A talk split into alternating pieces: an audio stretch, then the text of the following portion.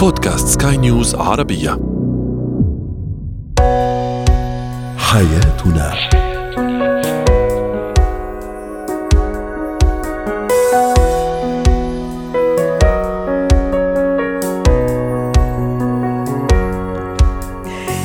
سمعنا الكرام، أهلا بكم معنا إلى حياتنا، فضاؤكم اليومي الذي يعنى بشؤون الأسرة وباقي الشؤون الحياتية الأخرى، والذي يمكنكم الاستماع إليه عبر منصة سكاي نيوز أرابيا .com/بودكاست وباقي منصات سكاي نيوز العربية الأخرى. شاركونا عبر رقم الواتساب 009715661886223. معي أنا أمال شاب. اليوم نتحدث عن التجسس بين الزوجين، كيف يهدم الحياة الزوجية. أيضاً ما هي الكلمات والعبارات التي تقوي من عزيمة الطفل ومن شخصيته؟ وأخيراً كيف نغتنم الفرص الجيدة في حياتنا؟ هو وهي.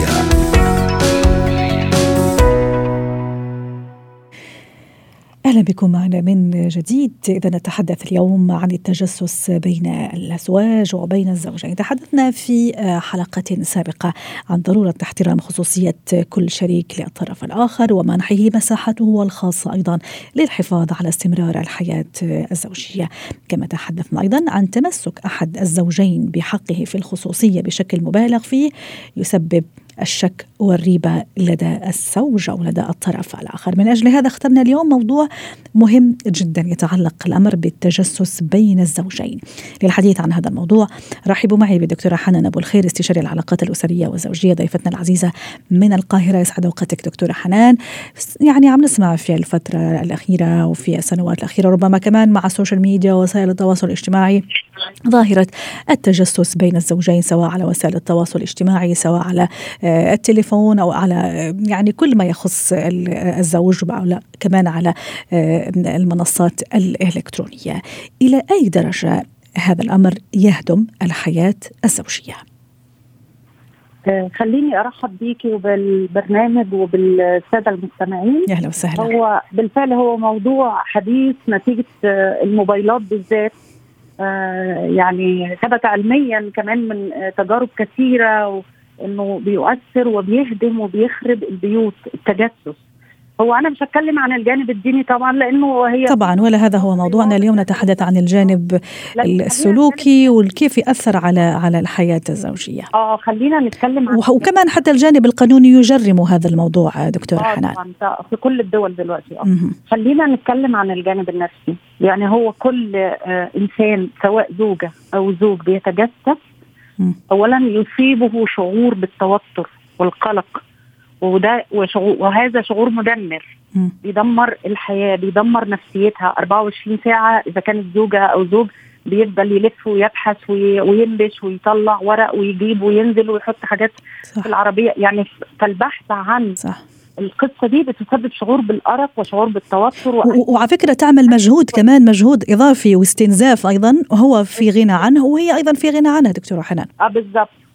فخلينا نقول إنه هو لازم نتخلص من هذه العادة السيئة، عادة التجسس، لأنه زمان ما كانش فيه موبايلات، زمان قوي ما كانش فيه حتى تليفونات، وكانت البيوت ما فيش فيها خراب.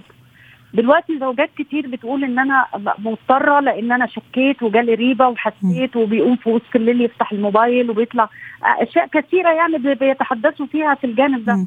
ممكن كمان زمان، وان كانت لكن على مود زمان، عرفتي كيف، على الاشياء اللي كانت موجوده زمان، ممكن عن طريق الجيران، ممكن عن طريق القريبات، ممكن تتجسس او يتجسس بطريقته. نحن نحكي على ممكن وسائل التواصل الاجتماعي والثوره التكنولوجيه فاقمت وخلت هالمشكل يظهر العلن.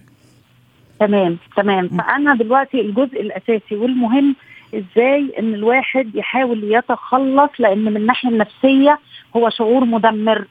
وبعدين خلينا نتكلم عن إنه لما أجي أقول أنا كدكتور حنان إنه ما ينفعش الزوجة تتجسس على جوزها لأن هي اللي هتتعب، فبقول إنه كثير من الأوقات بتعيشي في تجسس وجيالي تعبانة والتوتر والاكتئاب والقلق وعدم النوم وحاجات كتيرة جدا.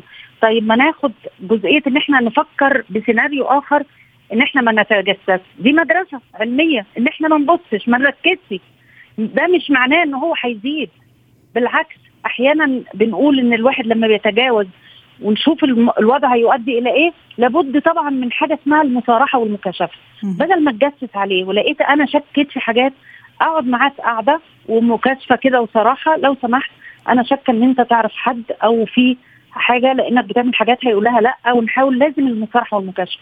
وعشان كده انا عندي حاجه ثانيه اهم من كل ده، دايما اقول يا جماعه اصل ممكن يكون الزوج مضطرب نفسيا او الزوجه مضطربه كشخصيه، شخصيات مضطربه في 13 نمط من انماط الشخصيه. علشان كده بقول في ضروره للفحص السيكولوجي قبل الجواز، لان لو هي شخصيه هستيريه او شخصيه عندها منيه هوس او الرجل، مش قصدي المراه بس، ده او ده، الزوج او الزوج، لابد الاول ان يحصل فحص سيكولوجي عباره عن مجموعه من الاختبارات النفسيه التي تكشف هي دي هتقدر تتجوز ولا هيجيلها شكوك ولا هتتعامل ازاي. صح. فلازم الواحد يدور على الجوانب دي عشان يحل المشكله. صحيح 100%. اتفضلي. كمان موضوع الثقة بالنفس دكتورة حنان كثير مهم ويلعب دور كبير، موضوع النضج أيضا، موضوع الوعي بهذا الخطورة الشيء اللي عم نعمله، وكمان النضج ومفهومنا للحياة الزوجية، فكمان عامل مفصلي وكثير مهم في الحياة الزوجية بشكل عام وفي هالموضوع كمان بشكل خاص. لا هو الواحد لابد، ما أنا بقولك دي حاجات بتعتمد على الشخصية، يعني شخصية الإنسان، الشخصية دي سوية ولا عندها اضطرابات نفسية ومشاكل ولا ضغوط الحياة كمان، فالدنيا مش عارفة تديل أو تتعامل. لأن بنعلمهم في العلاج الزوجي إزاي نتعامل، كيفية التعامل مع الضغوط، إزاي أتعامل وواجه المشكلة مع زوجي حتى لو هو فيك. هو أنا كمعالج لا أرغب في التجسس ولا أرغب إن الزوجة كمان تسكت، ما أنا كده، لأن الصمت بيتعب المرأة، لأن بدخلها في أمراض نفسية أخرى. صحيح. ونحن نحكي على طرفين كمان دكتورة حنان، يعني حتى يعني كمان الزوج قد يتجسس على الزوجة بطرق معينة وبأساليب معينة، حتى ما نقول إنه فقط، حتى ما نوجه فقط أصابع الاتهام للزوجة، يعني الطرفين دكتورة حنان. الطرفين يا فندم. الزوج لا يجوز إنه هو، أنا بتكلم كل ده على النواحي السيكولوجية البحتة. صحيح. نفسيا هيتدمر الشخص اللي بيتجسس نفسه، هو اللي هيتدمر، يصير يأكل من نفسه، يعني مثل ما بيقولوا. ايوه بالضبط. فهو احنا دلوقتي ايه، دايما اشبهها بحاجه، انت دلوقتي الزوج راح يتجسس او يبحث او ينبش او يدور او يشوف اللي ورا الموضوع ده. صح. فهنا بيزرع فعلا بدايه زرع البذره بتاعه الشك. صح. ولما تكبر تكبر تكبر بتنفجر، وعشان كده نسب الطلاق زادت جدا. ما هي زادت عشان القصص دي، وانا لا ارغب اطلاقا ولا اتمنى ان الزوج او الزوجه لو بيسمعوني دلوقتي يتصوروا ان المعالج بيخدم حقهم، او ان دكتور حنان مش هتاخد بحق المراه او بحق الرجل اطلاقا. انا بقول نبحث عن حلول علميه ونتكلم. واحده شكت في جوزها او جوزها شك فيها، لا يجب التجسس خالص، يروح لاهل العلم ويروح للخبراء المتخصصين في العلاقات الزوجيه ويقول أنا شاكك في مراتي، أعمل إيه؟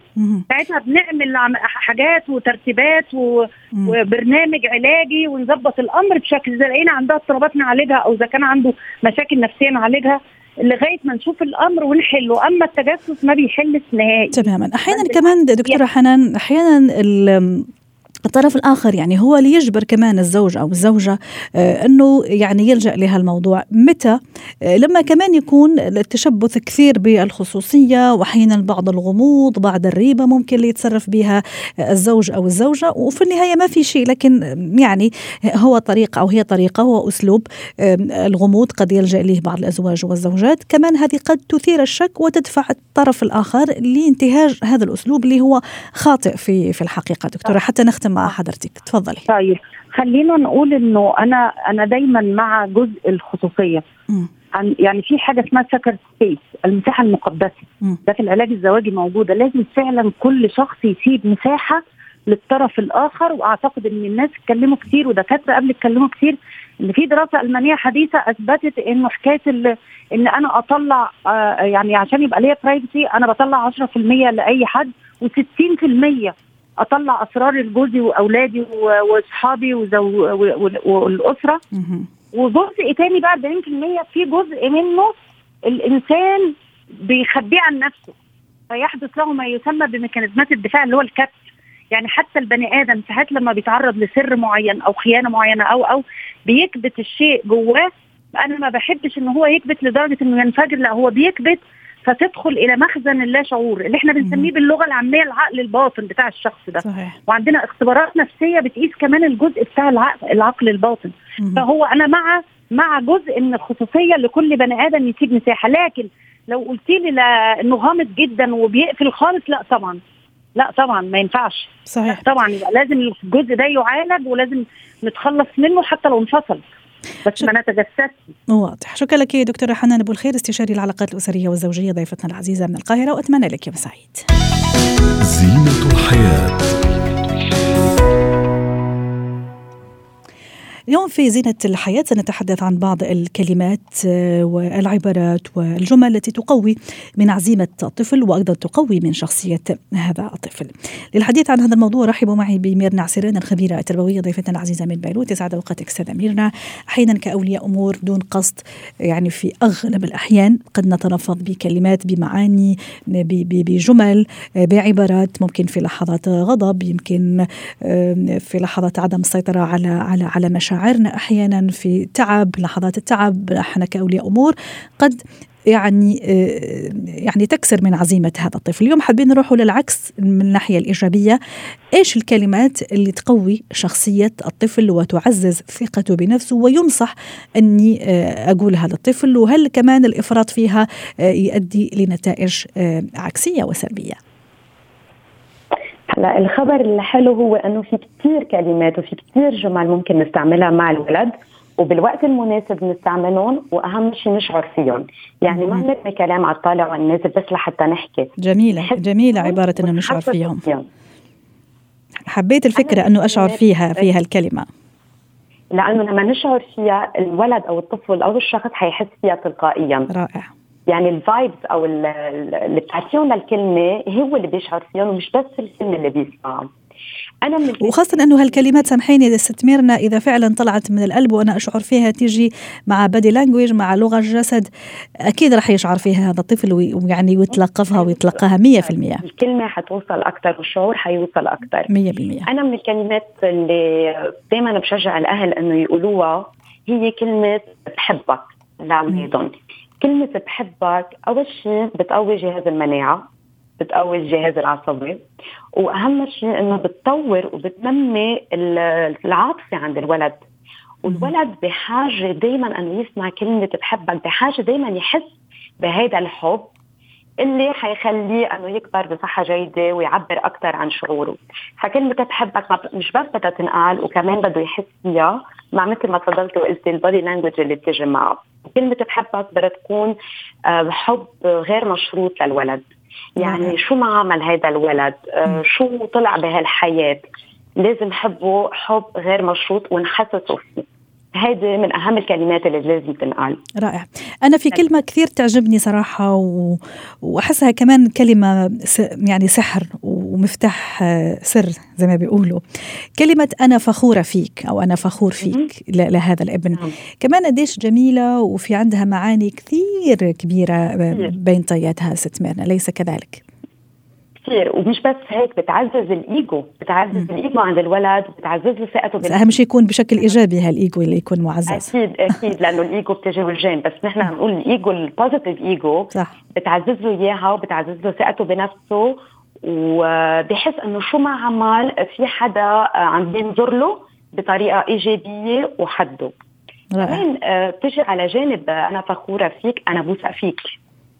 لما نقول له للولد أنه أنا بوثق فيك وأنا بوثق باختياراتك، ومنحطه قدام تحديات، بنقول له أنا بوثق فيك، أنت فيك تختار، وأنت فيك، أنت قدها، عم نحمله مسؤولية.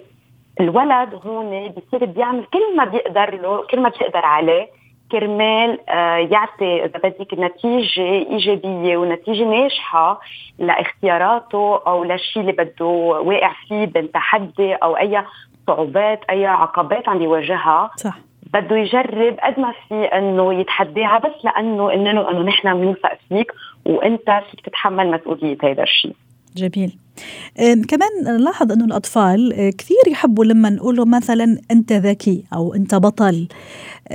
شو الشعور اللي تعززوا فيه هالكلمة وهذا العبارة لما أقولها للطفل، وهل فعلا ينصح فيها؟ هلا كلمه البطل بدها تنقال وقت اللي بيعمل اذا بدك انجاز خارق جسدي جسدي، يعني البطوله لانجاز جسدي او لشيء مسابقه نجح فيها بنستعملها كلمه بطل. بس مش لما يخلص أكله مثلا أنت بطل خلصت أكلك. يعني وين البطولة؟ لازم نعرف نحدد كمان الكلمات اللي بنستعملها وين. جميل. لما منقول البطولة، يعني البطولة صار في منافسة، أنت أنجزت شيء جسدي، يعني الكلمة بحقها وفي مكانها، يعني مش اعتباطيا. صحيح، فمش هتطالع والنازل يا بطل أو صباح الخير يا بطل. فهون لازم ننتبه على الكلمات أنه تنقل بمحلها وتنقال ويشعروا فيها نحن وعم نقولها. جميل. وكلمة أنت ذكي كمان ممكن حنا نستخدمها يعني كثير، كلمة أنت ذكي ولا أنت شاطر. هل تعزز فيه شيء وكمان يعني مش كمان على الطالعة ونازلة زي ما تفضلتي السادة ميرنا؟ صح. هلا أنا كلمة ذكي بفضل أنه ما كثير نقولها، لأنه في فرق، يعني لما نقارنه أنت ذكي بصير بقول طب إذا أنا ذكي اللي حد منه أذكى أقل ذكاء مني على أي إذا بدك كتير قلت عني ذكي بس لأنه جوابت جواب صح. فكلمة ذكاء منها كتير ملموسة، الذكاء منه شيء ملموس، والكل عنده ذكاء بس عنده إياه على درجات. بس إذا منقله أنت مميز هون بتفرق. يعني هذه كلمة مميز بتخلي أول شيء ما يوقع بالمقارنة لأنه أنت مميز بالنسبة لغيرك، وكمان بتحسسه أنه هو شخص إن كان ذكي أو ما أقل ذكاء لحتى ما نقول مش ذكي. طب ما توقعه بالغرور إذا ما وقعته بالمقارنة لما أقول له أنت مميز، يعني أنت غير كل الناس. لا، أنت مميز مش غير كل الناس، يعني أنت عم تعمل شيء مميز عن غيرك وغيرك كمان مميز عنك بشيء تاني. يعني أنت عم تنتج شيء غيرك ما عنده إياه، بس مش لأنك أكثر ذكاء أو أقل ذكاء من غيرك. جميل. طيب بكلمات أخرى وعبارات أخرى تنصحي فيها، ولا أنا راح أعطي كلمة من عندي ممكن كمان تعطينا رأيك؟ تفضلي. كلمة أنا كمان بحبها هو لما بنقوله للولد أنه أنا ممنونة أنك موجود بحياتي. جميل. أنا وجودك بحياتي بيعني لي. يعني الولد بحس عنده، رغم أنه عميقة شوي هي كمان، ما أعرف راح يتلقفها الولد في عمر صغير، يعني راح يحس فيها فعلا. هيك عشان هيك لازم من عمر كتير صغير نبلش نستعمل هيدي الكلمة، كلمة الامتنان، أنه أنا ممنونة لوجودك، وبيتعود عليها وبيفهم معناها. يعني نحن نبلش نفسر له إياها. مثل الولد أصلا بيكبر ما بيعرفش معناتها كلمة أنه أنا مبسوطة فيك أو أنا فخورة فيك، هي ذاتها. مهم نحن نوصل لها المعنى ونقول له ليه، يعني أنا ليه ممنونة إنك موجود بحياتي. شكرا لك سيدة ميرنا عسيران الخبيرة التربوية ضيفتنا العزيزة من بيروت، وأتمنى لك يوم سعيد. مهارات الحياة. اليوم في مهارات الحياة نتحدث عن فرص العمر. فرص العمر يقال أنها لن تأتي كثيرا بل أنها تأتي مرة واحدة.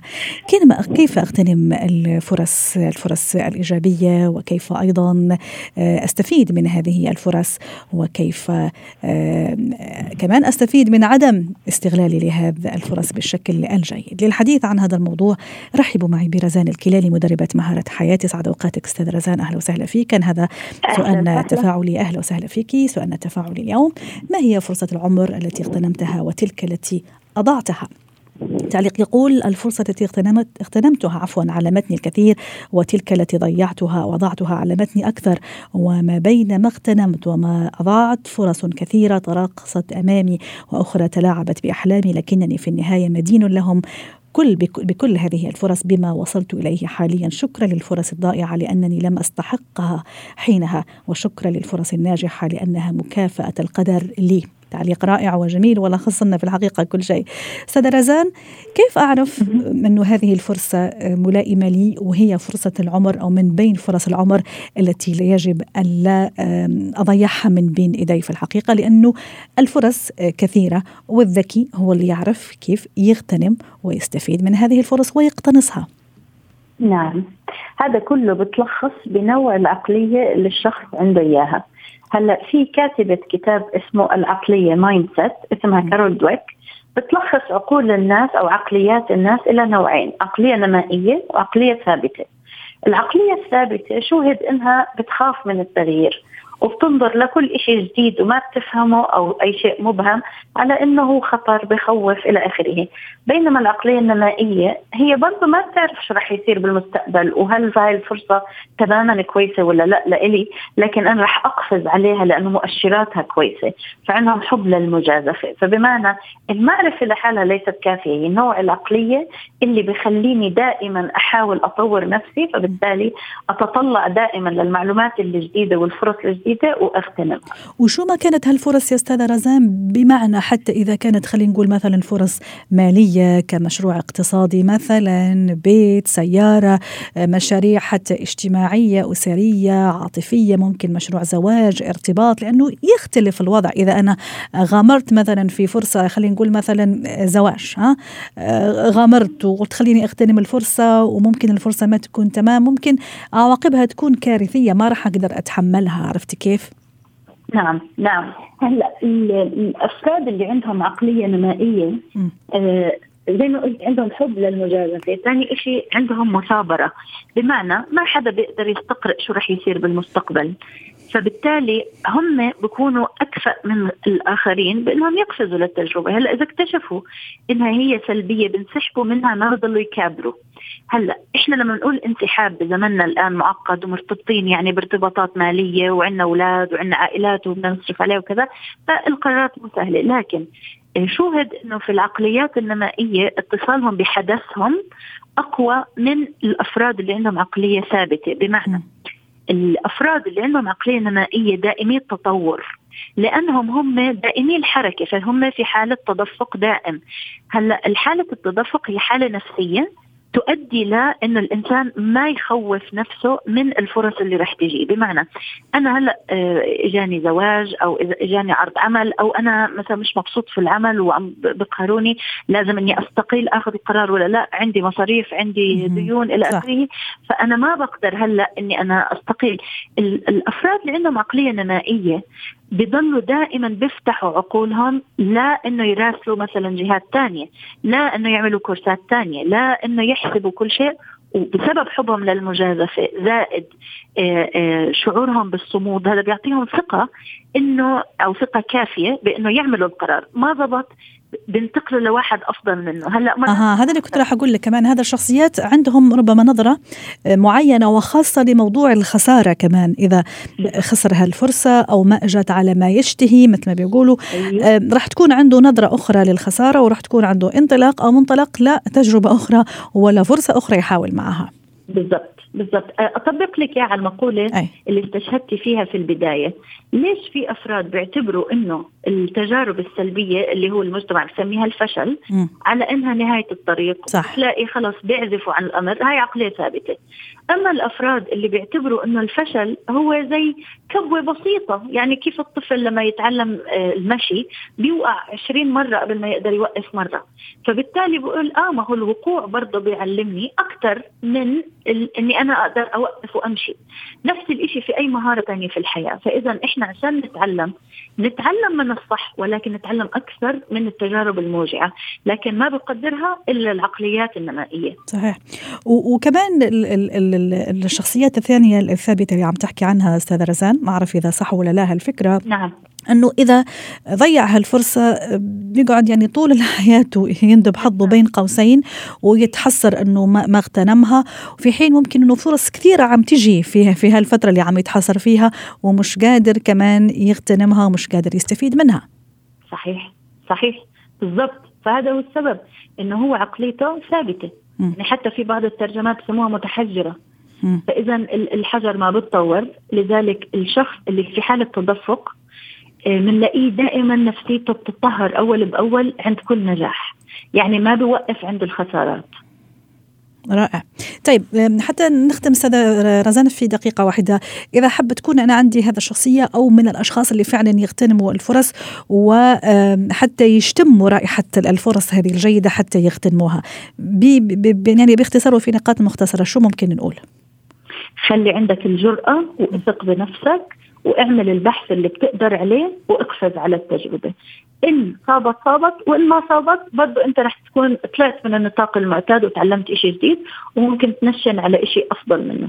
شكرا لك رزان الكيلاني، مدربة مهارة حياة، ضيفتنا عزيزة، يعطيك ألف عافية من عمان. حياتنا